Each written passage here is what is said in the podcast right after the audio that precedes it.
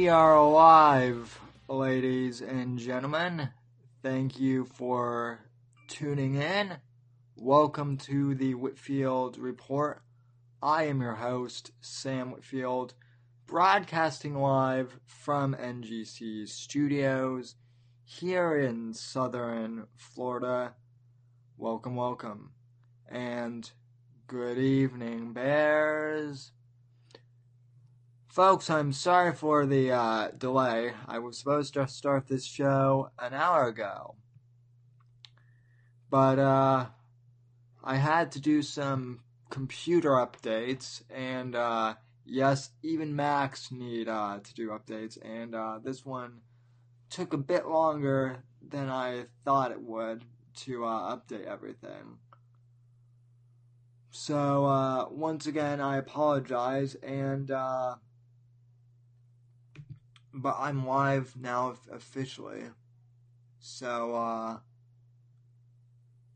hopefully some of you guys can make it in here that are, uh, bears. So, anyway, let me post the, uh, link to the, uh, the live stream real quick because I think that will be, pro- that will probably be the, uh, the best bet um, for you guys getting in here. And uh, we already have some people watching on the uh, the chat, and um, so let me check that real quick while I'm just sending it on the Discord. And Okay, it's okay.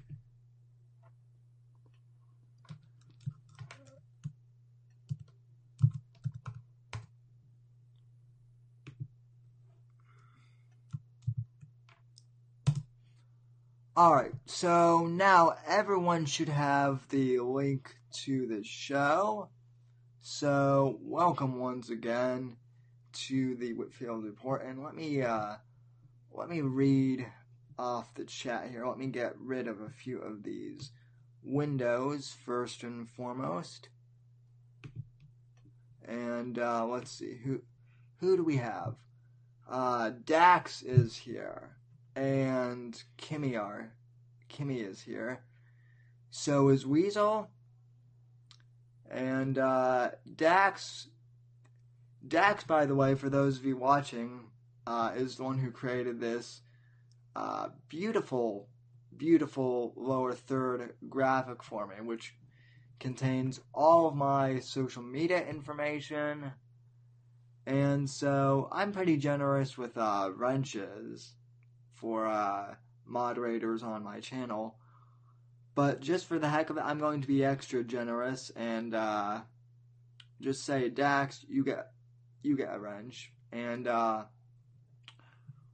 Weasel, you already have a wrench. So I I uh, I wrench bears on a pretty uh, regular basis, unless your name is uh, Erwin uh, Bungeman, uh, who is, as we all know by now, the world's greatest tr- uh, troll.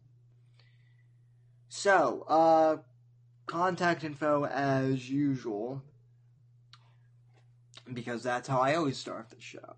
I begin the show with contact info and end the show with contact info. And now with our third for YouTubers, it's not really uh, necessary anymore. But for those of you listening on the audio podcast, you can follow me on Twitter at SamW underscore NGC, hashtag Whitfield Report. You can follow me on Gab at Sam Whitfield. You can follow me on Instagram at SamW underscore NGC. I don't post a lot of political stuff over there. But you know what? Instagram is a good platform and it's one of the ones that doesn't uh, censor me. One of the only ones. Facebook.com forward slash Whitfield Report. So uh, like that page and give us some likes. Very important, folks. Also, uh, if if you like the podcast, please consider uh, subscribing on iTunes and uh, Apple Podcasts. And uh, please rate, comment, and subscribe when on the on the iTunes podcast. It really helps us out. And uh, as far as contacting I think that is uh, all we have right now. One more quick announcement I would like to make, though. Uh, I announced this earlier this week on the Unbearables Discord. But for those of you who don't yet know, let me share the screen with some of you. I now have a Patreon page up and running. Yes, I, fi- I finally took the plunge and got a Patreon. I actually I signed up for this Patreon like two years ago, and then I never did any- anything with it. So you can go to patreon.com forward slash Whitfield, and for just $1 a month to start off, you can help uh, financially support the show and help me build towards the goal of getting more uh, more resources to make the show even better.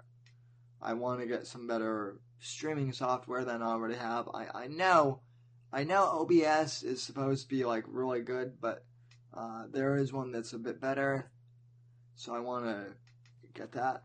Um, and then who knows down the line, I might want to take the show on the road, which would be nice. So for less than, so for just a dollar a month, you can help support the show, and I would really appreciate it.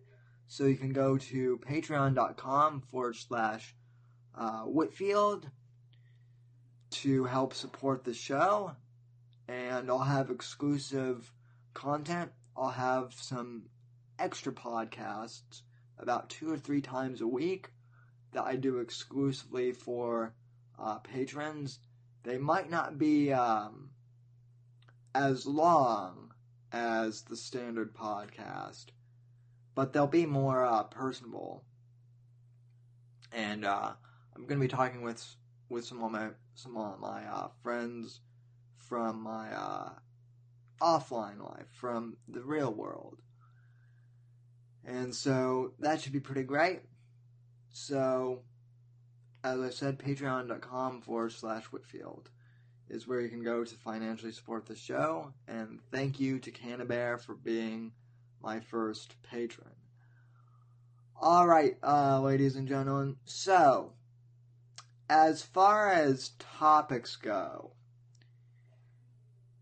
I, I guess this is actually a rant I could kind of go on be- because lately, folks, there hasn't really been anything in the news all that much, other than the repeat stuff of uh, James Comey and uh, Trump Russia and the FBI. And I and I get that the media is obsessed with Comey and the FBI and uh, all that and Stormy Daniels. But but at this point, folks, it's absurd how ridiculous um, it's gotten. I mean, that's all we ever see in the news anymore is Trump Russia. We either see Trump Russia, Stormy Daniels, James Comey, or stuff on North Korea. That's the other thing we see. And so all of the other big talk show hosts, all the other big uh, talk shows out there cover these stories endlessly. Uh, even on the right, they do this. Anytime, like a perfect example of this, James Comey just released his uh, memoir, I guess, this week or last week. And even among conservative talk show hosts, it was a big, uh, you know, a lot of these big time talk show hosts, they made a big deal out of it. I don't care about it. Do you? I mean, how how many is anyone here going to to buy Comey's memoir? No, 90% of you probably aren't going to. I know I'm not going to. So why is uh why has Drudge and uh you know the Daily Wire, even a lot of these conservative news sites I respect, why is it like a big thing that Comey re- released a memoir? He's a he's a bureaucrat and he's a politician. I mean, people who worked in Washington D.C. They practically start writing their memoirs after they're either, you know, fired, forced out, or retired. And it's just, uh, you know, it, it's it's maddening to me that his memoirs, or that really anything uh, Comey based, is newsworthy. I just don't get it. Um, it's uh, it's weird. Okay, uh, I'm reading the chat. Weasel says that my volume is a little low, so let me move the mic. Uh, let me adjust the mic. Is it um? Is the volume better, guys? In the stream? Is is that any better? I'm I'm I'm doing a bit of a I, I did adjustments before I started the show and uh, it seems good to me, but I don't I don't like to play back uh, the audio when I'm broadcasting because otherwise I get like an echo and you know that's weird. Okay, Canna says it's good. Uh, Jack says it's good. Okay, we're in business. Uh, I just checked the uh, chat, and Weasel said it was a little low. Uh, that might also be your internet net connection if it's slow. So, uh, yeah, politicizing the FBI is bad, Kimmy. You're absolutely right. It is bad. But why are we even focusing on this? I mean, the whole FBI Comey thing, it's old news. It's repetitive at, at this point it's you know th- there's there's no point in bringing it bringing it up, and I, I hate to say this because I because I love Rush Limbaugh. I really do. He's one of the reasons, if not the reason, why I got into podcasting and talk, to talk radio. But even he and Mark Levin, there is nothing to talk about with the FBI anymore. Nothing, I should say, big enough for mainstream America to really care about. I mean, now they're just essentially reviewing the the rumor mills of you know the whole Comey and Trump and Russia and yeah. And so at this point, the entire media, both left and right, are throwing stuff at the wall. Which brings me to my point, and this isn't necessarily just about, uh, you know, the Comey thing, but news in general. As I said, the media has no um, big news. In fact, let me let me prove this to you. I don't I don't show show uh, my show. I don't really uh, show my show prep screen uh, very often but I do like to check the uh, the Drudge report when I'm on when I'm prepping for shows. So let's just look at what what at what's um you know at the top of Drudge. Start of the deal: North Korea freezes missile tests. Well, we well we already knew we already knew that they were going to do that. Um,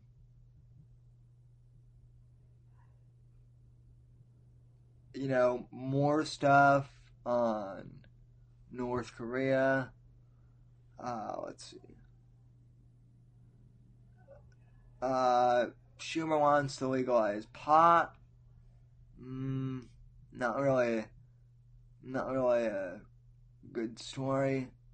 Um, I, I mean, I guess the one notable thing that happened this week was, uh, Barbara Bush died, and uh, condolence condolences to her and, and the condolences to the Bush family and to former President Bush. I guess that people did ask me to talk about that because I I guess Roger Stone uh, made some remark about her being a drunk and an, and an alcoholic. And, uh, you know, usually I like Roger Stone, but I mean, I think it's pretty clear to anyone who was, you know, paying attention that that, that, that you know, clearly is disrespectful. And obviously, I don't con- condone him sa- saying that about, um, the former first lady. But again, that that's non that's non news essentially. It, it's it's a nothing it's a nothing burger. I mean, I, I'm so. Uh oh, Amy Schumer is apologizing for uh being white. Uh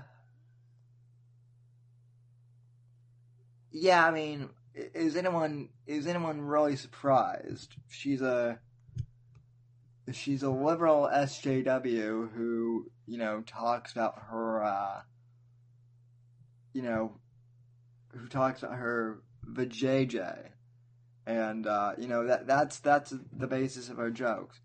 Her uh, her last Netflix special, I remember that was released like a year or so ago. It tanked so bad that they literally had to change the Netflix rating system from like, you know, the five star rating system to thumbs up or thumbs down just because, you know, people hated it so much.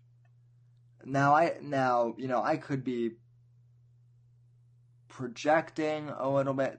I'm sure that that's not the only reason why they changed the rating systems, but I'll, I'll tell you this much. It's certainly uh, contributed to it. So anyway, I was uh, I was checking Drudge Report. Long story short, and no news stories there. However, however, last night, ladies and gentlemen, I did find a story last night that I wanted to share with you. It's not really a, a story as much of it is a, an editorial that I ran across last night that someone linked to me. And uh, this is pretty, pretty interesting. So I, I have said for a long time that I think the NFL is going downhill because they've politicized so much of, you know, what makes the league great. And they've politicized the game of football, and it's just been really, really sad what they've done. Uh, hey, no, no, Dak Bear. I don't think I've uh, seen you before, but welcome, and uh, thanks for subscribing to the channel. And uh, because of that, you get a, get a range. So, uh, anyway, as I was saying, the NFL has really been uh, going downhill for the last couple of years, and I I don't think that that's really a surprise to anyone. Um, however, the SJW politics of the NFL, just when you thought that they couldn't get any more absurd, we now have a uh, we now have feminists and uh, quote unquote journalists saying that the NFL should get rid of cheerleaders. Oh yes, let me uh let me get my glasses out here so I can uh read this.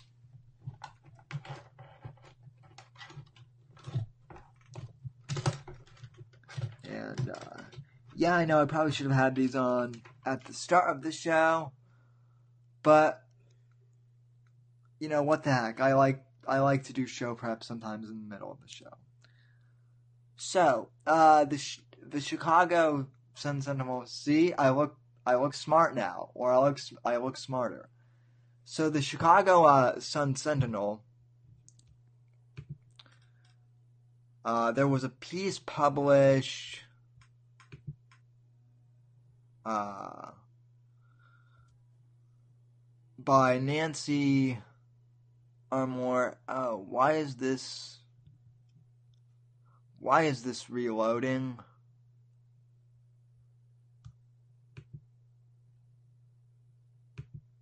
Okay. Oh, okay. Here we are. Um, so, this, uh, there was a column posted yesterday at 11:43 p.m. Eastern Time by uh, Nancy Armour, I think is how you pronounce her name. And uh, the name of this column is basically uh, get out of here. No place in the NFL for cheerleaders in 2018. Now I'm going to go ahead and read this for you. Uh, for those watching in the video, you can see the article. Although I know I know my camera is there, but uh, I'll re- I'll read this off for you. So this comes from the Chicago Sun Times. Again, the headline is "No Place for Cheerleaders in the NFL in 2018." Ahem. The Texans aren't even bothering with the with the pretense. On their website is a photo gallery of the finest from last weekend's cheerleader tw- tryouts, and visitors are encouraged to vote for their favorites. Are these action shots of the women that highlight their athletic abilities or dance skills? Do they include a list of their qualifications? Of course not. They're head sh- sorry, head and chest shots. Close up ones at that. They're better to oogle, you know. Cheerleaders from two NFL teams have filed gender discrimination complaints in the last month, detailing the demeaning ways in which they were were treated, restrictions on what they can and cannot post on social social media, rules that prohibit contact with players, and put the onus on the on the woman to avoid it. Dress codes. Is it any wonder the underlying premise of the NFL cheerleaders is degrading, presenting women as nothing more than objects to be leered at, with wimpy, suggestive outfits as their quote unquote uniform. Their only purpose is to titillate, which, by the way, is not true. I'll get into that in just a sec. It has been an appalling message to to send, and in this hashtag Me Too era, there's there's no longer any place for it. NFL cheerleaders need to go. NBA dance squ- squads and NHL ice girls, while we're at it too. This is not a criticism of cheerleading overall. In some forms, it is ver- a very athletic endeavor. Uh, a hybrid of acrobatics and gymnastics, the International Olympic Committee has even recognized cheerleaders as a sport and could someday make appearance in the Olympic Games. Proponents will say that most women who are NFL cheerleaders are professionally trained dancers who just want to, the opportunity to do what they love. They uh, they play an important role in maintaining the team's positive image with promotional appearances and community service, all of which is true. I was always out in the community, said Christian and Ware, a former Dolphins cheerleader who has filed a complaint with the Florida Com- Commission on Human Rights, alleging that she was discriminated against for talking our faith and bullied after saying she was a virgin. If you take away the cheerleaders, you take away the, gl- the glue you take away the puzzle piece that brings football to life. But that isn't the real reason 26 of the 32 NFL ch- teams have cheerleaders, and everyone knows it. They're there to be eye candy. Blow up dolls come to life. Why else would the Cowboys mandate that that women wear uh, sport bras and hot pants for tryouts? Uh, no take time tank tops or bike shorts and include personal appearance and figure as criteria. Uh, let's see. Blah blah blah blah. Okay, so I could go on, ladies and gentlemen, and, and I'll I'll link this. Uh, I will link this uh, article up in the show notes. But uh, honestly, ladies and gentlemen, I, I have to ask who cares? Right? I mean, really, this this article basically just goes on to talk about, you know, how NFL cheerleaders are nothing more than, you know, sexualized objects. The the other crazy thing, let me let me just show you real quick. This uh this article again. As I said, I'll link I'll link to the full article if you want to read the rest of it, but it's you know, there's not much more to other than just cheerleaders are are bad and they're objectified. Okay, the one thing I want to point out here, though, folks, and I I've looked and I've looked, comments on this post disabled. Nope. So people can't comment on this. Uh, in the uh, you know in the comment section, they've disabled that, and uh, but then of course you have your uh, you know, sponsored content, quote unquote, which is basically like, you know, it's ironic because this the Chicago Sun Times like wrote they wrote a few pieces about fake news after the Trump election, you know, about how the alt right and Breitbart and you know all of these other fake news organizations helped to uh, you know get Trump elected, and yet they have this sponsored content you know, which is fake news, at the bottom of their page instead of actual, uh, you know, instead of actual comments where people can, uh, you know, comment and post. I'm just saying, it it seems a little, uh, it seems a little weird to me. Not gonna lie. Um. Well, so let me read the uh, let me read the comments. Uh, what's really what's really ironic is that feminists support female uh, sex workers, but cheerleaders are bad. Uh, that's a good point, Jack. And uh, I I have a video about this because Paul Joseph Watson actually uh, made a video on this, and I, I have it I have the video uh, from Paul Joseph Watson on this. He he he really covers the subject in a in a funny way. But before I I do that, I just want to kind of preface this with my viewpoint. Like I said, no, who cares that this columnist is upset with uh, the cheerleading program? I in the NFL. I, I really don't understand it. I mean, it, it's not like they're um, forcing. It's not like they're forcing, uh, you know, these women to, uh, you know, become cheerleaders. There are optional tryouts. And uh, as far as the My- Miami Dolphins cheerleader who says that she was discriminated against uh, for faith, welcome to the mod to the mod squad, Evil Bear. Uh, as far as the the Miami Dolphins cheerleaders uh, being discriminated against for their uh, you know for their faith and whatever, I don't necessarily buy that because I because uh, I follow one of the Dolphins cheerleaders on Instagram. She actually followed me first. I don't know why, but she uh, she did, and she posts biblical quotes on there all the time. So uh, I don't necessarily buy that. Regardless, though, it's uh, you know, as uh, as Jack mentioned uh, earlier, you know, these liberals support uh, prostitution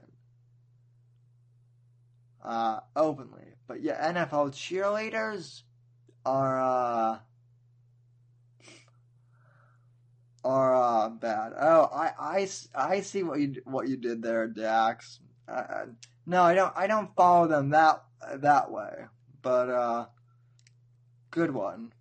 Well, ho- well, hopefully you didn't you didn't literally follow follow her. That would be a bit that would be a bit creepy, even even from me. Um. Yeah. Evil Bear hit, hit the nail on the head. Feminists don't see cheerleaders as empowerment, it's advertisement. Apparently, stripping is empowering because they are freelance. So if if if NFL cheerleaders offered private dances to fans, problem solves. Oh, uh, don't yeah, don't don't tempt me, don't tempt me, evil evil bear. Uh, but no, here's the other thing. This is kind of my theory, and not even Paul Joseph Watson brought this up in his video, which I'm about to play. But uh, it seems weird to me that the well, not weird, but it's ironic that these feminists love the idea of uh, of you know stripping and prostitution, uh, as long as it's empowering for females, right? For women, as long as it's you know, as long as it's women expressing their sexuality, uh, you know, and being open about their bodies and you know, their sex lives and whatever. But as soon as a man, as soon as a man, such as myself, says, uh, yeah, you know, NFL cheer- cheerleaders, they're kind of hot. Or, uh, you know, yeah, I, I'm not, I'm not gonna lie. The only reason I watch the, uh, the Dallas Cowboys is you know, for the cheerleaders, which, uh, you know, let's admit, after the Cowboys' last couple seasons, the, the cheerleaders are pretty much the only thing that Dallas has going for them. Uh, I have to say the same thing about uh, Denver, though. Uh, our our team didn't do that well this year either. So once again, the the the cheerleaders were really the only were really the only things we had going for us. Uh, the other thing, the other thing too is the cheerleaders did not kneel for the uh, for the flag. Um, so you know, I still support the the NFL cheerleaders, but uh, as far as the teams go, I'm still iffy. So it's ridiculous. Here's the thing, though. The reason why I'm bringing this up is uh, because we may think it's absurd that someone is proposing to get rid of the uh, NFL cheerleaders, but the SJWs are vicious. And uh, let me just say this: if they get rid of the uh, if they get rid of the NFL cheerleaders and uh, get rid of yeah, get rid of the uh, you know dancers and athletics in general, well then that'll just open the bridge up specifically for the NFL to like alternative uh, organizations like the XFL, you know, the extreme the extreme football league. Uh yeah. Oh, uh I mean the other thing is uh, and I, I'm I'm glad that at least this journalist did bring this up. A lot of a lot of the cheerleaders do do community service, and they, uh, you know, they they participate in the community. A lot of a lot of them do US, USO tours uh, for the for the soldiers over in Iraq and uh, other places. And you know, this crazy she didn't mention that at all. But uh, anyway, I, digre- I digress. This is feminism run amok. Uh, Joseph Watson had a very interesting take on this. I think it's it's interesting at, at least, and uh, this was actually how I how I so I, I was I got sent the uh, I got sent the uh, link by a friend to the uh, Chicago Sun Times article, but apparently this is also a USA Today article. And I got sent this video of Paul Joseph Watson. So anyway, uh, here's the uh, video from Paul Joseph Watson talking about the NFL cheerleaders as, well. Uh, cut number cut number uh, one, go. Cheerleaders.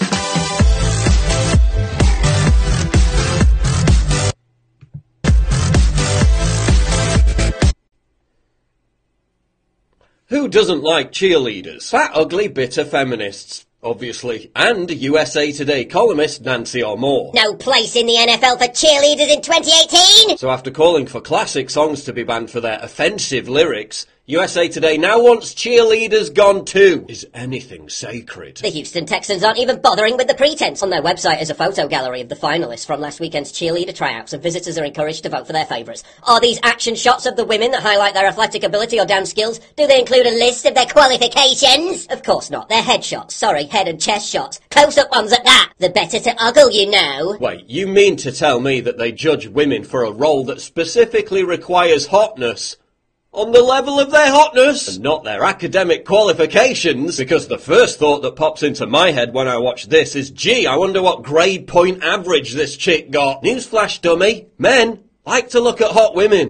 That's never going to change. And no matter how much you try to browbeat, shame and re-educate us, that's always going to be a thing. You can't reverse basic biology through social engineering. The underlining premise of NFL cheerleaders is degrading, presenting women as nothing more than objects to be leered at with skimpy, suggestive outfits as their uniform. Their only purpose is to titillate. And you know what? She's got a point. This is just morally wrong. Congress really should pass a law to prevent women from being forced into cheerleading. Oh wait, that wouldn't be necessary because it's completely optional. I mean, cheerleaders just hate cheerleading so much, some of them pay just to audition. Women making their own choices on what to do with their bodies. Wasn't that what women's lib was all about? Freedom of choice. You know, before all you resentful harpies hijacked feminism and turned it into a global laughingstock with your harebrained intersectional nonsense. It's always been an appalling message to send, and in this hashtag MeToo era, there's no longer any place for it. NFL cheerleaders need to go. NBA dance squads and NHL ice girls while we're at it too. Right, so in the name of feminism and supporting women, you want to deprive tens of thousands of current and future women of work. You purport to be a champion of women, yet you refer to these women as blow-up dolls come to life, simply because they've chosen to do something that your joyless puritanical ass doesn't approve of. Now let's pause there and have another look at some cheerleaders.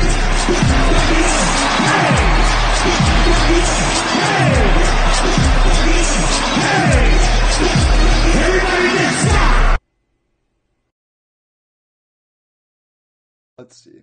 Quick uh, interjection here. Yeah, I know. I know.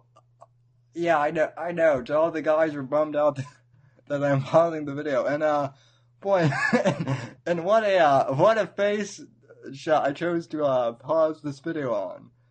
But uh, yeah, it's uh, what Paul is saying here is absolutely true. I mean, all of these women have to audition. None of us are forcing women to uh become cheerleaders in the NFL. In fact when I was in high school, like none of the guys were even suggesting to, to the girl to the to their uh, girlfriends that they should audition for the cheerleading squad. All of the girls in my high school, if anything, they were the ones who were, you know, more than eager to sign up. So, hmm. But uh, anyway, let's see. Uh, cut number two.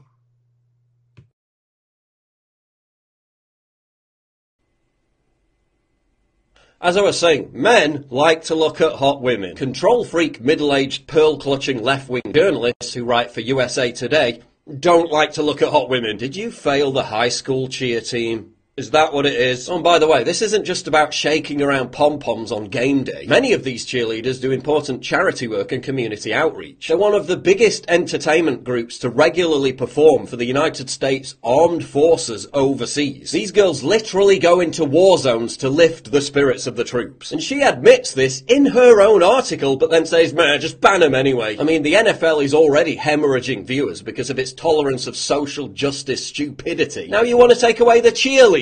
I mean, what can we ban next? Las Vegas showgirls, burlesque dancers, Instagram hotties? Why don't we just ban models altogether? I mean, what other potential career paths for young women can we terminate because we're such good feminists? But Paul, this is just one newspaper columnist. No, no, no, no, no. This is part of a wider purge. F1 Grid Girls banned, the Tennis Girl poster banned, Beach Body ads banned, Page 3 Girls banned, Booth Babes banned. We just made hundreds of thousands of women unemployed. Go feminism!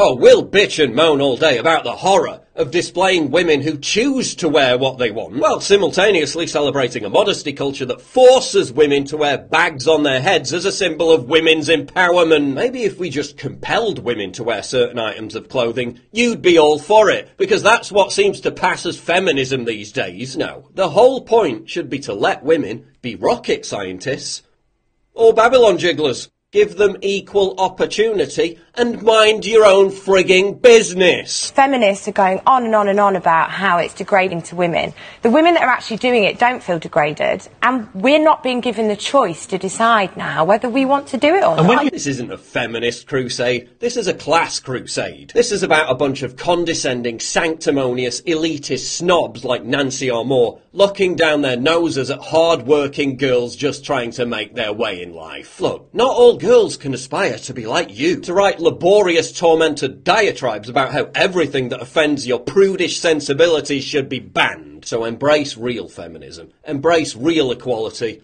and leave these girls the hell alone. Please click the big red button to subscribe. It really helps me when you Yeah, do that. yeah, and click the bell to allow notifications.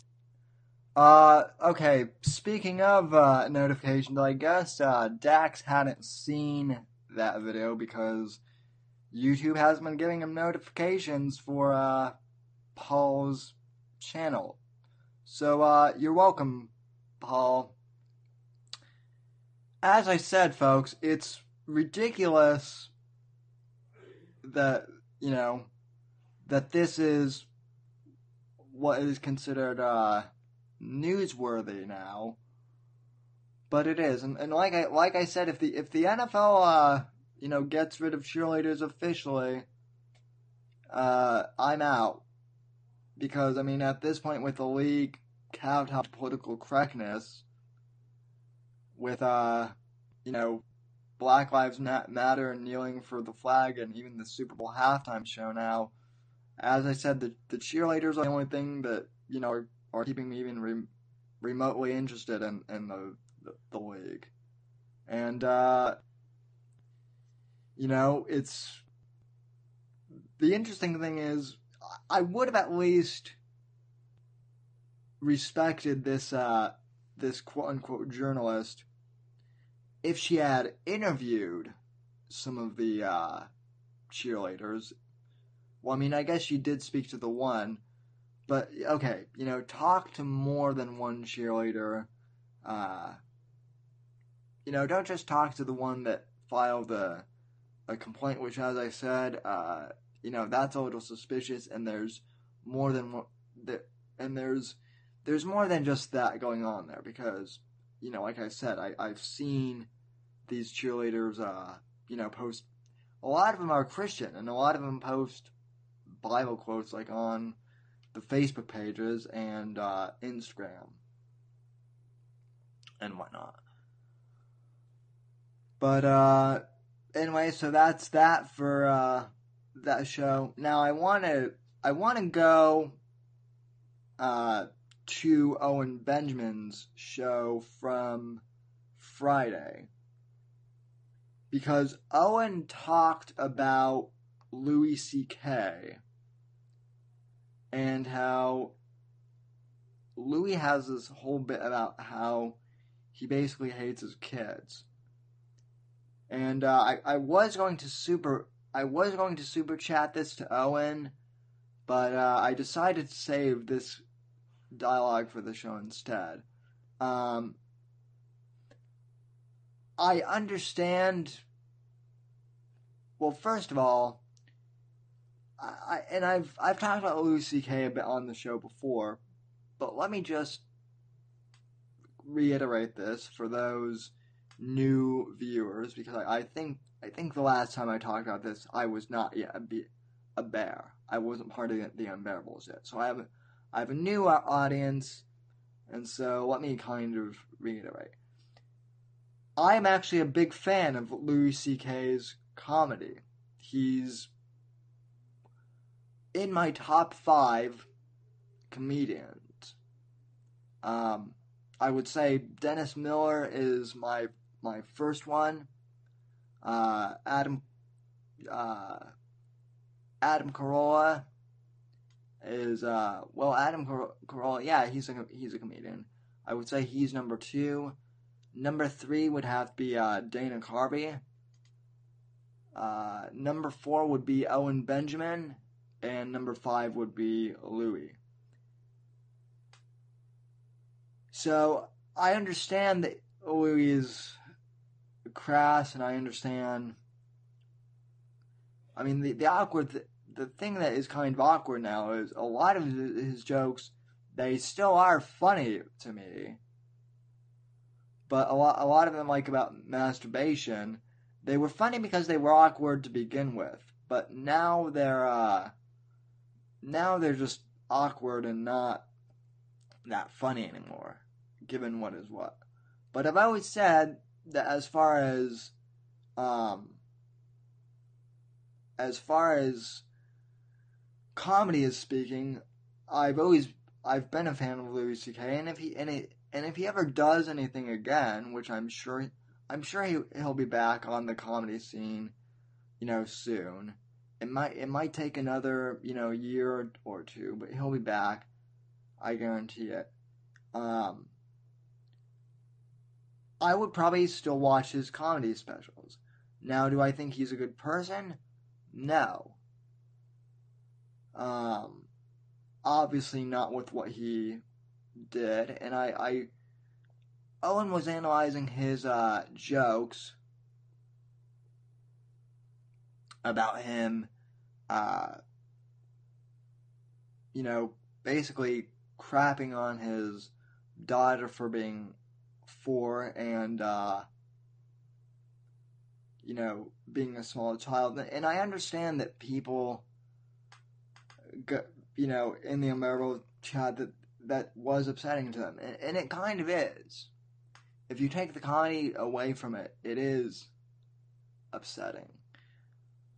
But, uh, but then I was also reminded of an old bit that Dennis Miller did on his HBO show, where uh, Dennis Miller also talked about parenting, but he talked about it in a much more uh, positive light.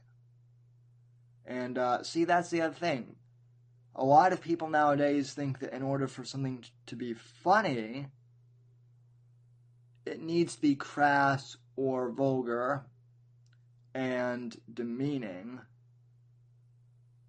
and so, while Louis C.K.'s bit on parenting is demeaning, right? That's his whole, that's his whole thing. Parenting is a crappy job. That's the bit.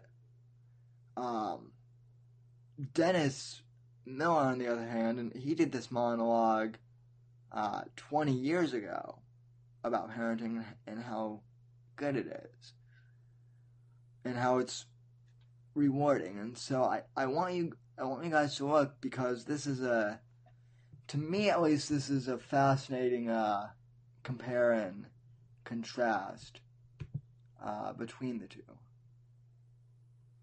Oh, do do I have it? Oh yeah, I do. I just I just need to, po- to port it in, to uh, import it into the program real quick. So this is uh this is Dennis Miller's rant on parenting. uh, from the mid 90s when he had his show on HBO. And uh, it's a very, it's also comedy, but this is what I like to call constructive comedy. And this is, this is what Owen does every day. And this is why I admire Owen. And this is a large part why I also admire Dennis. So, uh, clip number three, go. Mikey. All right. Well, Mother's Day is this Sunday. You gonna call your moms? You better. I tell you, there's no love sweeter than the love between a mother and a child. Now, I know my wife loves me, but I'm reasonably sure she doesn't love me like she loves our two sons. I, I see the way she looks at them, and I, I know she's never looked at me that way. You know, it's kind of humbling because you realize at some point, you know, you're just a date that worked out. I, uh, I don't want to get off on a rant here, but parenting is the most important job on the planet next to keeping Gary Busey off the nation's highways. And uh, the, uh, Gary, if you're watching.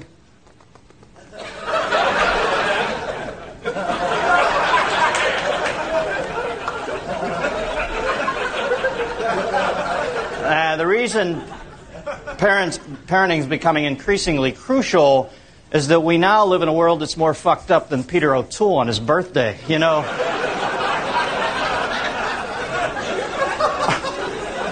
I used to scoff at the art of parenting. When I was single, I was walking down the street one day in New York City. I saw a guy with one baby in a carriage wailing like a prison siren and another baby master blastered onto his back in a sapien holster. He was feeding both of them a combination of Cheerios, Zwieback crackers, and Juicy Juice from a baggie he had scotch taped to his chest hair.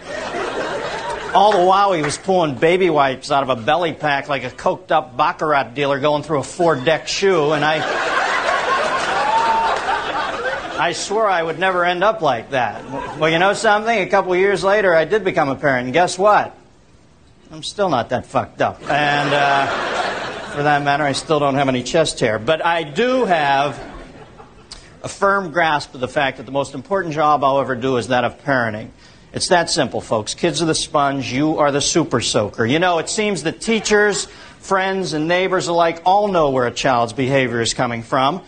But often the parents themselves are in denial. I remember once my kid got in trouble for saying to his teacher, What time is fucking recess? And I remember thinking, Oh, where the fuck would he get something like that? but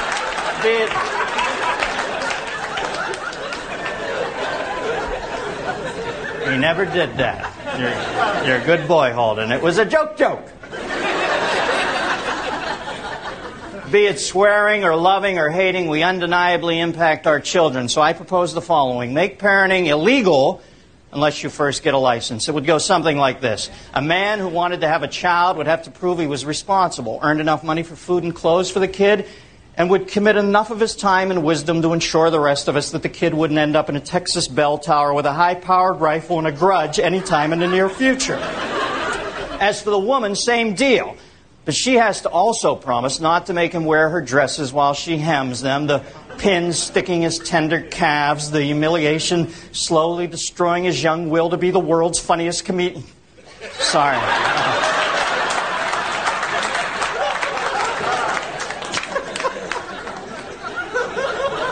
And then there's the main reason, the definitive reason, the sadly serious reason that you should have to be licensed to have a child seems to be a shocking rise in the incidence of child abuse on this planet, and I think it augurs for the end of the world. I understand man's inhumanity to man. Adults are violent, amorphous blobs that careen around the planet. Occasionally they brush up against another individual, and hey, their life must end. All right. I think we all dig that transaction. We're big boys and girls. We dig our own graves, but when did we start bleeding it into the innocents? You've got to promise me if you're watching me tonight and you ever get to the point in your life where you're so puzzled, confused, frightened, or broken that you feel the only way out is to either abuse or molest a little kid, well, then you've got to kill yourself. you. Have,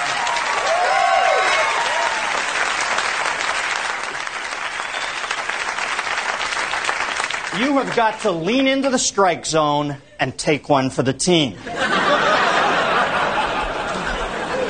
Listen, in an age where a child can be left unsupervised in a trailer with Beavis and Butthead on the TV and a book of matches within easy reach, a license to procreate starts to make a whole lot of sense. If you're still unconvinced, let me put it to you another way. Kato Kaelin is a father. All right?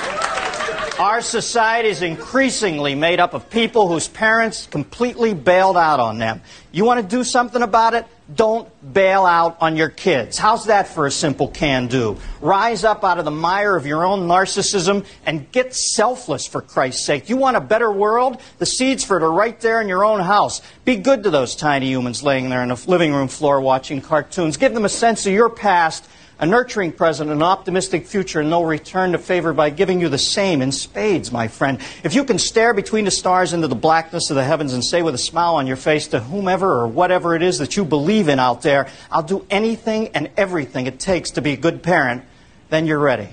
Almost. Get yourself a copy of The Lion King. Now you're ready. of course, that's just my opinion. I could be wrong. I uh, want to know what you think.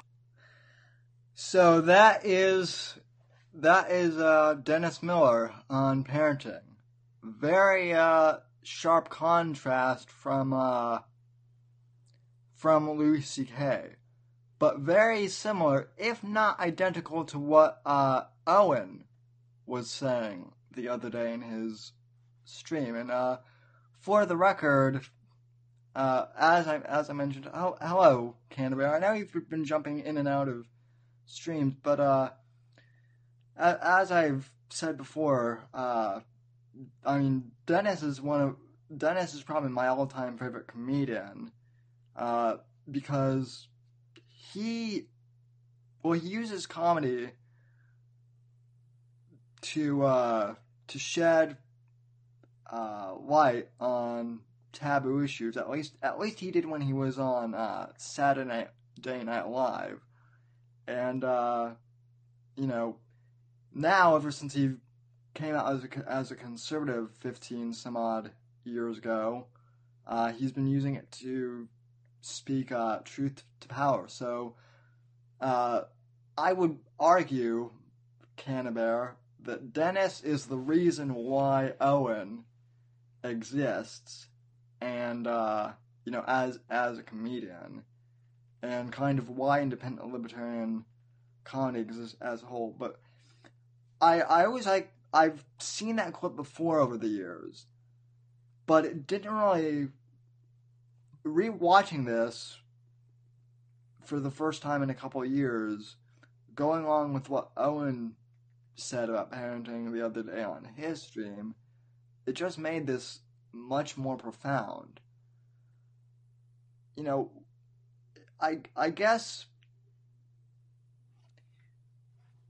what what frustrates me is we live in a culture where now where um where men are being punished for being attracted to attractive women, i.e., in you know, like I just read earlier with the uh, whole, you know, the NFL needs to ban cheerleaders.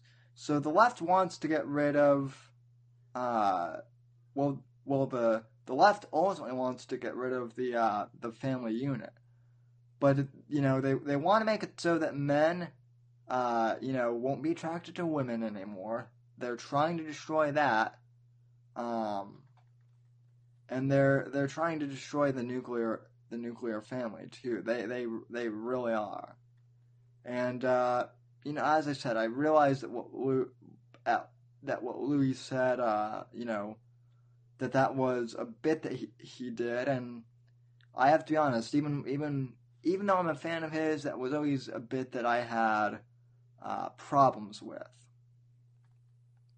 It just that was one one bit that always always bothered me. Uh, let's see. In the chat, uh, let's see.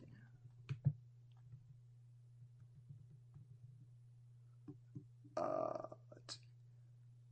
um. Oh, can it? So, Kenna, you're saying I'm quieter than the uh, than the clip I showed. Interesting.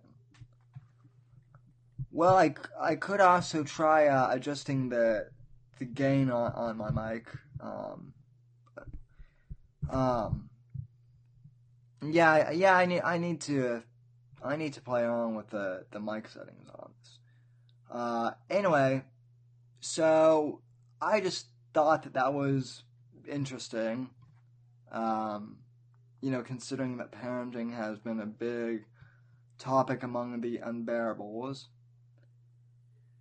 Now, uh, I know that we're, I know that it's 10 o'clock and that usually I would end my show right about now, but, uh, I also wanted to, to talk a little bit about, uh, guns. And I, I saw this, uh, interesting, I actually was, listened to an interesting, uh, Joe Rogan podcast today with, uh, a guy by, by the name of Colion Noir and uh, I had I I'd seen this guy on Twitter before, but I hadn't really checked him out until uh, I heard him on Joe Rogan. But he's an African American uh, NRA uh, spokesperson, and uh, he does a show for NRA TV, and he was on Joe Rogan's podcast. Uh, I think it was on either Wednesday or Thursday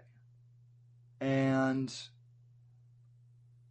they were they were talking about the you know the controversy of you know guns and why the left is and why the anti-gun crowd is so bent on getting rid of guns and uh, we also uh, let's see well uh Dax when I when I uh when I heard him, he he he pronounced it Colion instead of Collins. So uh, I don't I don't know. Um,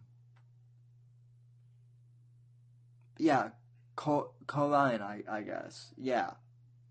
Um, but anyway, he and he and Rogan were talking about the the problem with guns in this country, and one of the things that he brought up more towards the end of the interview was that the economics is um, economics plays a plays a big part of this. That the reason why there's so much gun violence in uh, in our cities is because economically there isn't as much opportunity for uh, black people in the inner cities, and that's because of big government and big liberal policies. So I thought this clip was uh, interesting. I'm going to play part of it and then comment as we go along. Uh, this interview is very interesting, and I, I do recommend that you guys. Uh, that that definitely is one Joe Rogan podcast I would definitely recommend uh, watching when you when you get the chance. Uh, let's see. So uh, here is here is uh Colion Noir talking about uh Chicago's gun violence epidemic on the Joe Rogan podcast. I found this fascinating. So, clip number four. Clip number four, go. What do you think can be done to stop this stuff? Have you thought about it? Yeah. I, th- I think about it all the time. It's it's it's a harder question for me to ask than to come up with ways of why we don't need gun control. Right. You know, because that's that's Yeah. You know, it's hard. I think so, too. Especially when I'm taking gun control off the table because people are always saying, you know, you guys don't you guys don't want to move one inch. Well, I was like, yeah, because we've been moving an inch for the last 20, 30 It's years. also the problem is it's a it's a fucked up argument because the people that are holding the guns are not necessarily the people that are doing these things. Mm-hmm. You're you're you're trying to attack the v- the vast majority Majority. of gun owners are not committing crimes with their not. guns. They're not. So when I think about what can we do to stop different types of shooting, for instance, let's talk. Let's start with the let's start with with the type of shootings that happen the most. Right. Gang violence. Right. So if you look at the statistics, you think, oh my gosh, America's a war zone. Right, thirty thousand people a year die, and then and then the vast majority of it that is remaining as actual homicides is gang violence. So then we have a gang problem. We don't have a gang problem in this country we have a socioeconomic problem in very specific areas in this country, right? Because I just came from Southside Chicago, where I started in Hyde Park, where Obama used to live, and then drove a few minutes into an area that looked like a bomb went off. They don't have the violence in Hyde Park that they had in that area. Why? They had the same access to illegal guns. They don't have the same problem because there's a difference in economics. And no one wants to, no one wants to address that. Right. If I'm a kid growing up in that neighborhood and I'm going to a school that's shitty, right? They don't give, they don't give a damn about me. I, I, I lucked up and was able to go to good schools, right? I went to schools where my teachers cared. I went to schools where teachers pushed me when I was slacking off.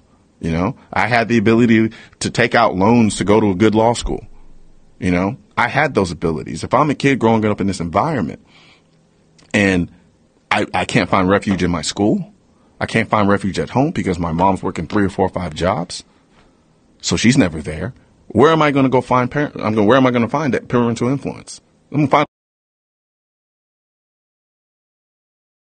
One thing I want to mention, this is a very interesting point, but again, this ties back to the left trying to destroy the nuclear family, ladies and gentlemen. Because in the black community, and this doesn't really tie into the clip, but I'm thinking of this now, so I'm I'm just gonna go with it.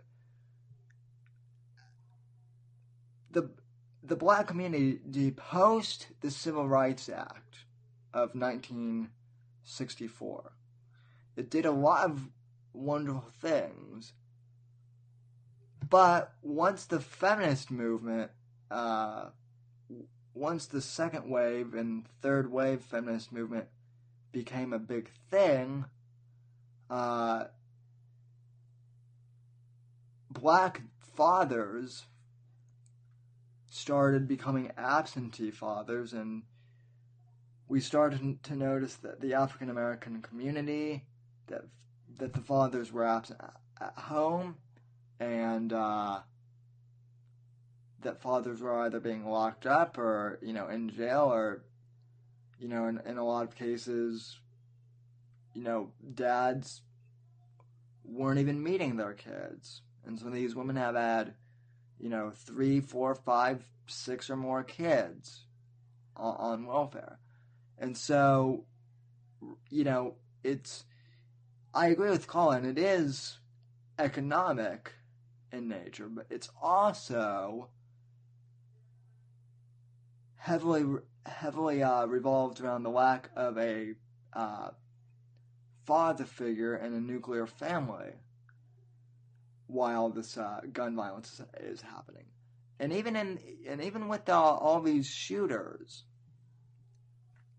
with all these mass shootings like in the in the school in the in the school like at Parkland and uh, with Columbine and with the with uh, the James Foley guy in uh, Aurora, Colorado.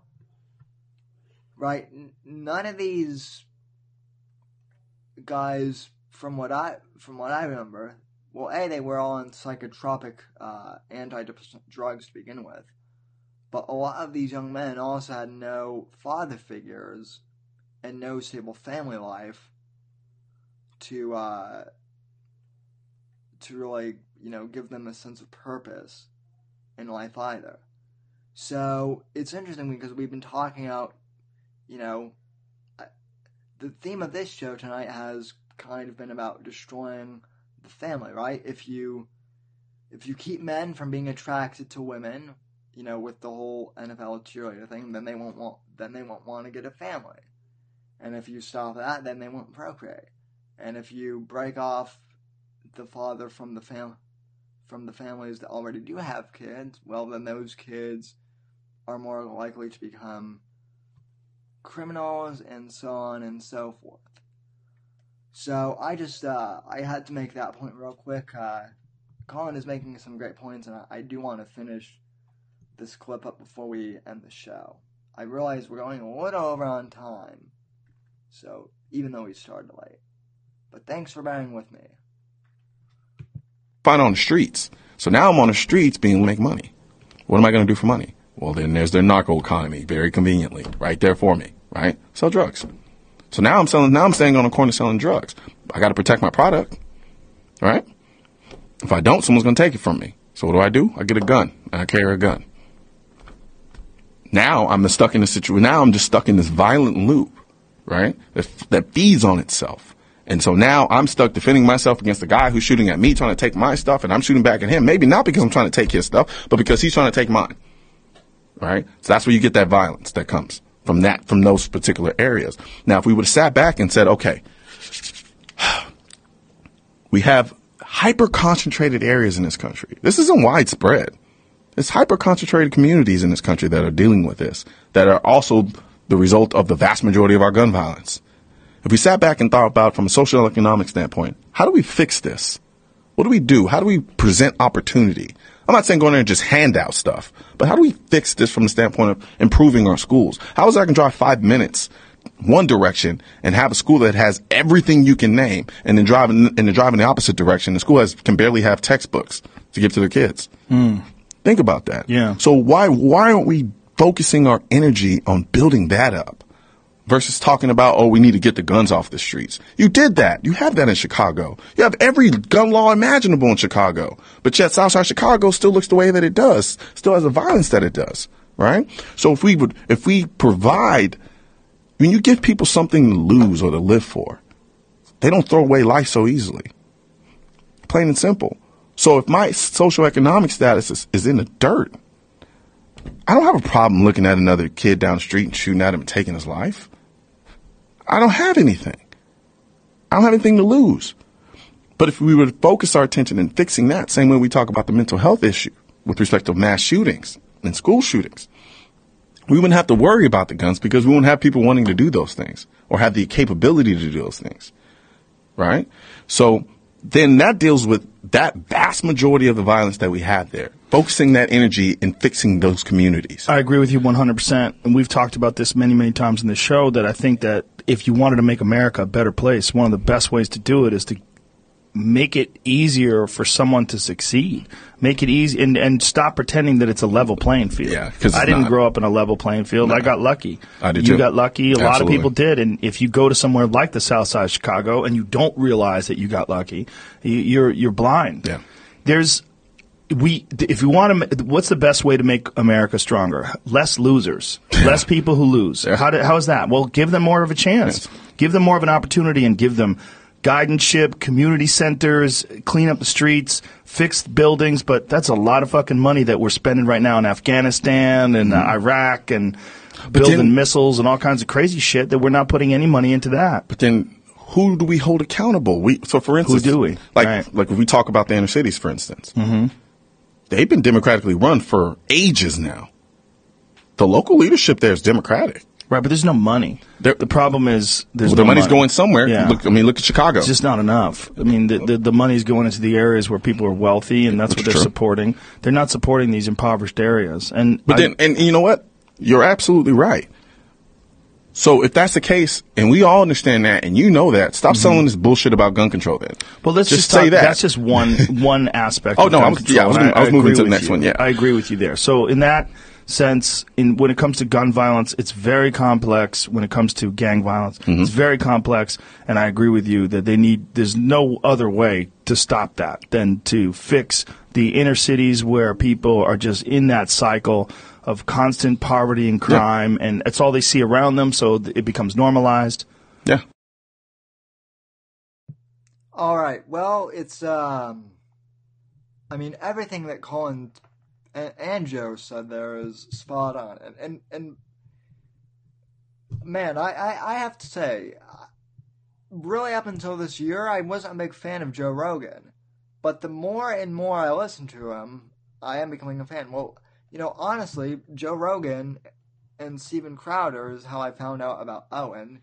So, uh, you know, in a way, I'm I'm thankful, you know, to this man on screen right here, uh, Joe Rogan, because had I not uh, watched that podcast where he and uh, Kurt were both on, I would have never discovered the Unbearables, and I would never be here uh, chatting with all of you wonderful uh, folks. So, uh, thank you, Joe Rogan. But um, yeah, everything Colin said here. I mean, the problem is it's it's economics and it's problems with you know the lack of a nuclear family, and it's also a problem with uh, pop culture too, as Dax pointed out. Um, Dax made a couple of, of good comments, which I want to read off in the chat, and if folks, I, I do want to know what you think. So if you have any comments that you would like me to read uh, on air, I, I am looking at the chat now. Um, Dax brought up a point which I think is awesome. He said, uh, the left will not allow us to criticize the culture problem. I'm convinced that that's why so many people go to race. Uh, they already call you Nazi if you talk about the problem with black, with uh, black culture. I shouldn't call it black culture. The gangster culture is what I mean. No, I mean I I, I knew what I knew what you meant, uh, Dax. I mean I think a lot of people do.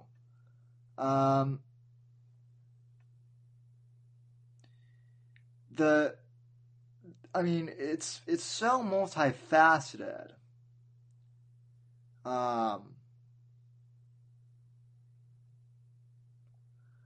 because we we have a problem with the la- with the lack of a nuclear family in the black community, right?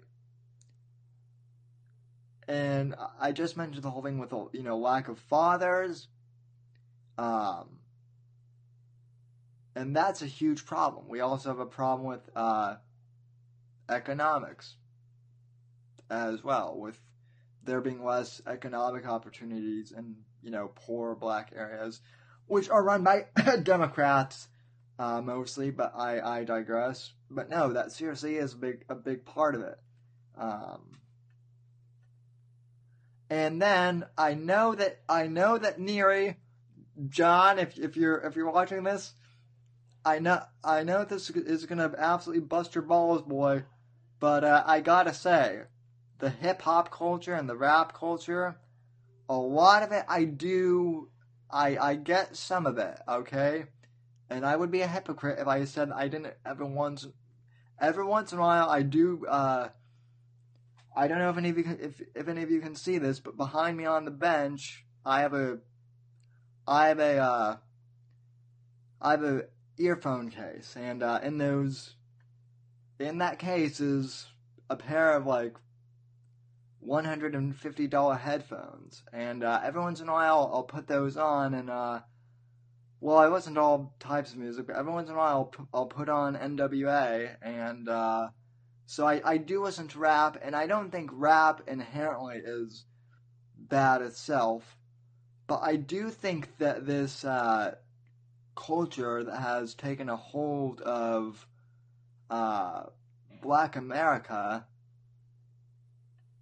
is uh hey hey John thanks for show thanks for showing up. I can officially uh I can officially rent you now that you're uh here. It's it's it's it's about it's about time. Uh so so great yeah John tunes in right as I'm right as I'm about to shit on hip hop no I I think uh I think the medium of hip hop is great itself but I'm honestly not a big fan of the fact that so much of this gangster rap is just that gangster rap. That it's always, you know, portraying black people as, uh, you know, pimps, thugs, and, uh, you know, drug addicts. Same thing with, uh, Hollywood and, uh, in movies. You know, like a, like a lot of, of movies, uh, a lot a lot of black centered movies, they make fun of, of black people even. I, w- I was actually talking to uh, one of the students at my college who is going to my school for the film program. And I go to a local community co- college. Um, I know. So you know, it's not a big university, but still, my, my school has a has a film program, And uh, I was talking to one of the uh, students there once, who was a who was a young uh, black man, and uh, he said that one of the reasons why he's going into filmmaking, why he wants to become a filmmaker, is because he wants to uh, change the narrative of black people in entertainment because it's morally bankrupt. And and Can and Canterbury hit the nail on the head. Um, I mean, a, a lot of this stuff with you know gangster rap um, glorifies uh, a negative culture and a negative stereotype.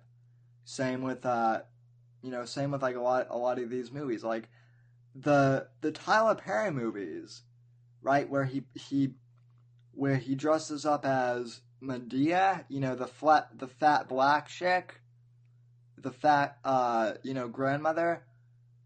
Like I, I get that that's his bit, but that it, that in and of itself is it's very racist.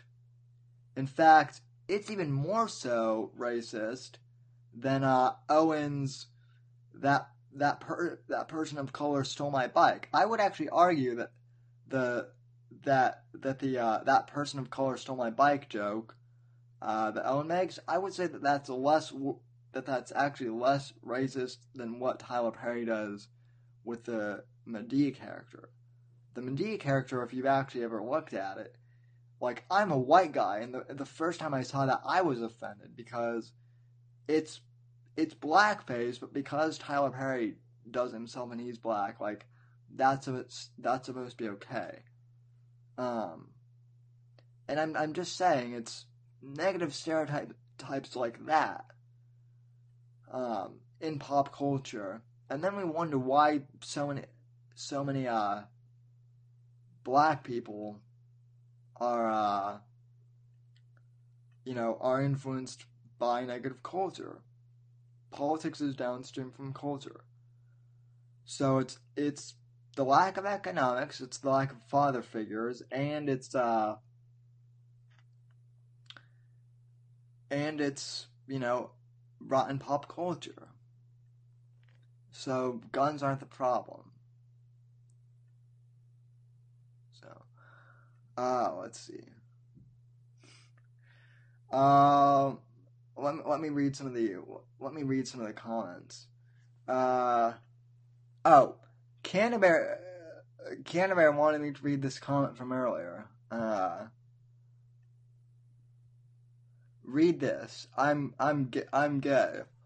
Oh, so uh, Canada, if if if you're if you're gay, then uh, does does that mean uh, if if you're gay, does that mean uh, amethyst is free then? that's that's what it must that that's what that's what it must mean. Either that or you're attracted to me, which uh, you know, sorry, dude, I'm I'm all you know I'm only attracted to, to women, but uh, let's see. No, in uh, in all seriousness, I'm I'm happy for you guys, and you know, do like Canada does, and find and find yourself a uh, find yourself a good a good woman. Okay. Uh, in the also in the chat, we uh, Dax brought up the point that the that the black family was intact, and now they blame on Republicans. Yeah, well, also, and I, I actually, I, I actually met Larry Elder uh, a year ago. He came here to Florida with uh, Michael Medved for a uh, speech, and I actually got to meet him once. I, I, I can't pull the photo up right now, but I'll, I'll post it in the Unbearables uh, Discord. But, uh, you know, long story short, Larry, Larry Elder also brought up the fact, to me personally, that, uh, you know, feminism really ruined the black family. Because even though it said that, you know, women are strong and independent, it really didn't give African American women, you know, the tools they needed to succeed. See, that's the other thing with feminism. Feminism tells women, especially African American women, that they can succeed without men, but it never really goes. Um, you know, it never goes into the extra step of actually telling women uh, how to succeed. It says feminists just love to say, "Oh, uh, you can be more successful without a man," uh, but see ya, and uh, that's that. Okay. Uh, yeah, five watching, ten likes. Yeah, like I can, I, I can bear share. Neri sucks. That comes from uh, DJ Nate. Yeah, we all we all know that that's your alt account, John. So so what? You're you, you're saying you suck yourself? So, uh, so, but uh, let's see. Hey, uh, just there. Welcome welcome to the program. You're uh, you're catching the end of my show, uh, Jester Bear. So I apologize. We've just been talking about all manner of things. Uh, oh, also, I'm I'm a little bummed out that uh, Neri is going to be super bummed out when he finds out that he missed uh, an earlier segment where where I was playing videos of uh, hot NFL cheerleaders. Uh, when I was talking about feminists wanting to, to get rid of uh, cheerleaders in the NFL. I think uh, I think Cannon might have missed missed that too. So uh, I I apologize.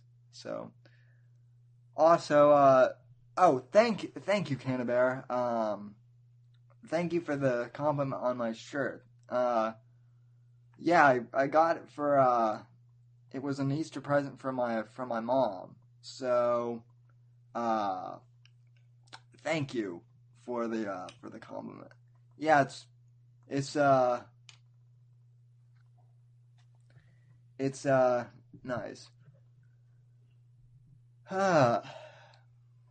so well, for having nothing to talk about in the news, we sure covered a lot of uh, ground.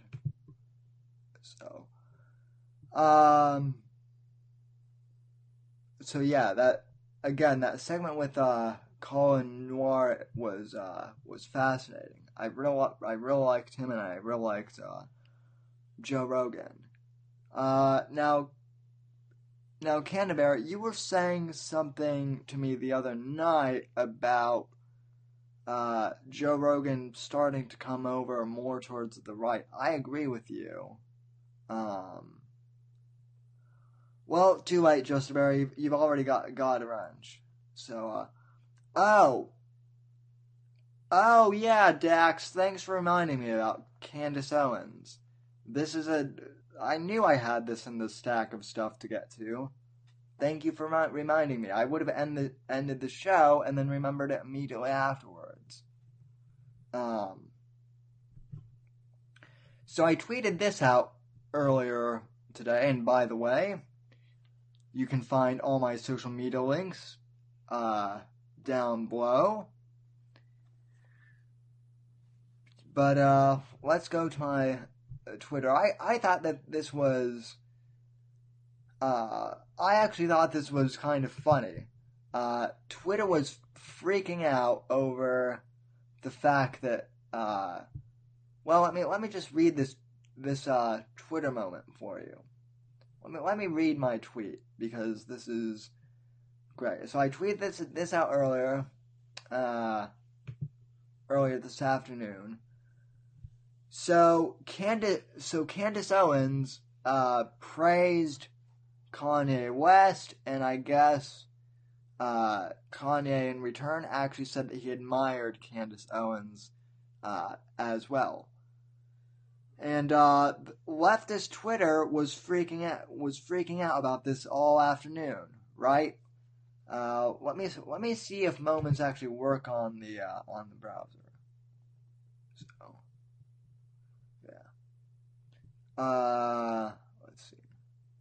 While fans of Owens are expressing their support for Kanye's statement, others are upset that this appears to be a, an endorsement for the far right personality. I love how they uh, have termed uh, Candace Owens as like a far, as like a far right alt right slash alt right personality. Okay? Candace Owens is simply a conservative. But because she's black and a conservative, Twitter and Jack, the soy boy that he is, you know, oh, she's an extremist. She's a she's a radical. So let me go through the the moment. So uh, let's see. So Kanye tweeted out 12 hours ago, I like the way Candace Owen thinks. Only free thinkers. Candace Owens responds, I'm freaking out. Kanye West, please take a meeting with me. I tell every single person that, that I've been inspired to do was written in, in your music. I am my own biggest fan because you made okay.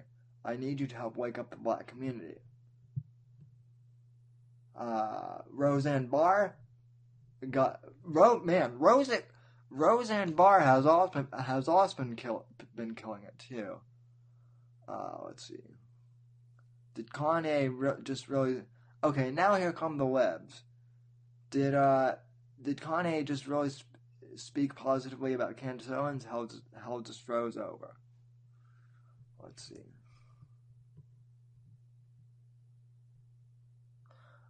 I oh so so it actually it actually looks like there that there uh, are some conservative tweets on here or some people with common sense so that's good at least. Oh here's the here's the first lib. And by the way i love that caleb uh, karma is is is whiter than i am. Candace owens is a far right media personality who got who got famous by appearing on the consp- on the conspiracy site infowars calling herself a red pill black a term popularized uh, on the alt-right men's right message boards. It is basically an antonym for woke. Yeah, here's the thing. The actual alt-right, and I've written endless amount of columns on this. The alt-right is like less than 1%. They're not even conservatives, they're neo-Nazis. So, let's see. AK Red Pill Black, Communications of Far Right Canvas Oregon, Turning Point USA. See, all of the people who are criticizing Candace Owens, this is hysterical. All, all except for one of them is, uh, all except for one of these libs I can think of is, uh, they're all white. They're all white liberals. They're all white liberals. This is this would be hysterical if it weren't so sad. Now, to be honest, folks, I haven't been. I've never been like a huge uh, Candace Owen. I've never been a huge Con Kanye West uh, fan, um, but hey, he's a major uh, power. He's a major influence in the black community. And based on some of the things that he said, like I remember at the end of la- at the at the end of 2016 at one of his concerts, he said that he voted for Trump, which uh, got boos from the Black Lives Matter crowd. Um, I mean, the fact now that he's also liking Candace Owens uh, is also a big thing. So who knows? Uh, I'm so what what I tweeted out to go back to my uh, tweet, which I which I never fully read. Uh, so I'm sorry about that. I'll I'll go back to that. So what I what I well in response to this to this tweet, and it and it's true. Uh, Twitter's disingenuous attempt to paint real Candace O as a far right personality is them trying to call her, an extremist. The far left is terrified that they're losing Kanye West, and all I can say is welcome Kanye. God, freedom, le- legacy, hashtag unbearables. And, and it's true. The, the black community, see, there are black conservatives, like, uh, like Thomas Sowell, and, uh, like, like, uh, Colion Noir, and like Herman Cain and like Bo Snerdley, who is Rush Limbaugh's producer, but the left is terrified of them. And so they must be Uncle Toms or they must be uh, radicals of some kind. So we have to marginalize them and make them, uh, you know, horrible, horrible people. But uh, yeah, if if Kanye come comes over to the to the conservative side of the spectrum, the left is done in a big way. Uh, can I show the Can I show the original video that Kanye saw before t- tweeting that? Uh, I mean, I could. I guess I could Dax. I wouldn't be able to play in the. Uh, I wouldn't be able to play in my app that I have doing the program. I, I would have to download it and uh, whatnot. And I, I'm not sure. I'm not sure I have enough bandwidth on my computer to stream this and download videos at the same time. But maybe I'll uh, send me a reminder in the in the Bear Discord, and perhaps I'll download it for uh, next week's podcast. Or if I do like a live stream in the middle of the week, which I probably do, do I'll do it then. But uh, yeah, that just about covers everything for uh, the show. I guess the moral of the story is uh, NFL cheerleaders are hot. Uh, have a family. The nuclear family is good. Louis C.K. is funny, but he's an immoral character. Uh, positive, positive comedy by Dennis Miller is uh, is always good, and comedy can be positive and pro family as well. Um, the Colion Noir is spot on, and the fact that the black community does not have a have like a gun problem, they have an economic problem, and uh, Kanye should be coming over to the right uh, pretty soon here. At least I hope he does. Uh, okay, well, folks, with that in mind, I do want to wrap up, up the show. Before we do, though, I want to make a, uh, I want to mention a few things. As I, uh, as I always try and mention, uh, you can follow the web, you can follow me on Twitter at 70 underscore NDC, hashtag WA Radio, W, hashtag Whitfield Report. Uh, you can follow me on Gab at Sam Whitfield. Uh, you can follow me on Instagram at samw underscore NGC. You can visit my website at thesamwhitfield.com, facebook.com forward slash Whitfield Report.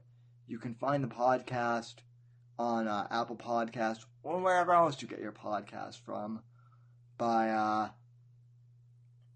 by searching uh, the Whitfield Report. And uh, you can also go to anchor.fm slash Whitfield Report. That's the uh, direct page for the podcast.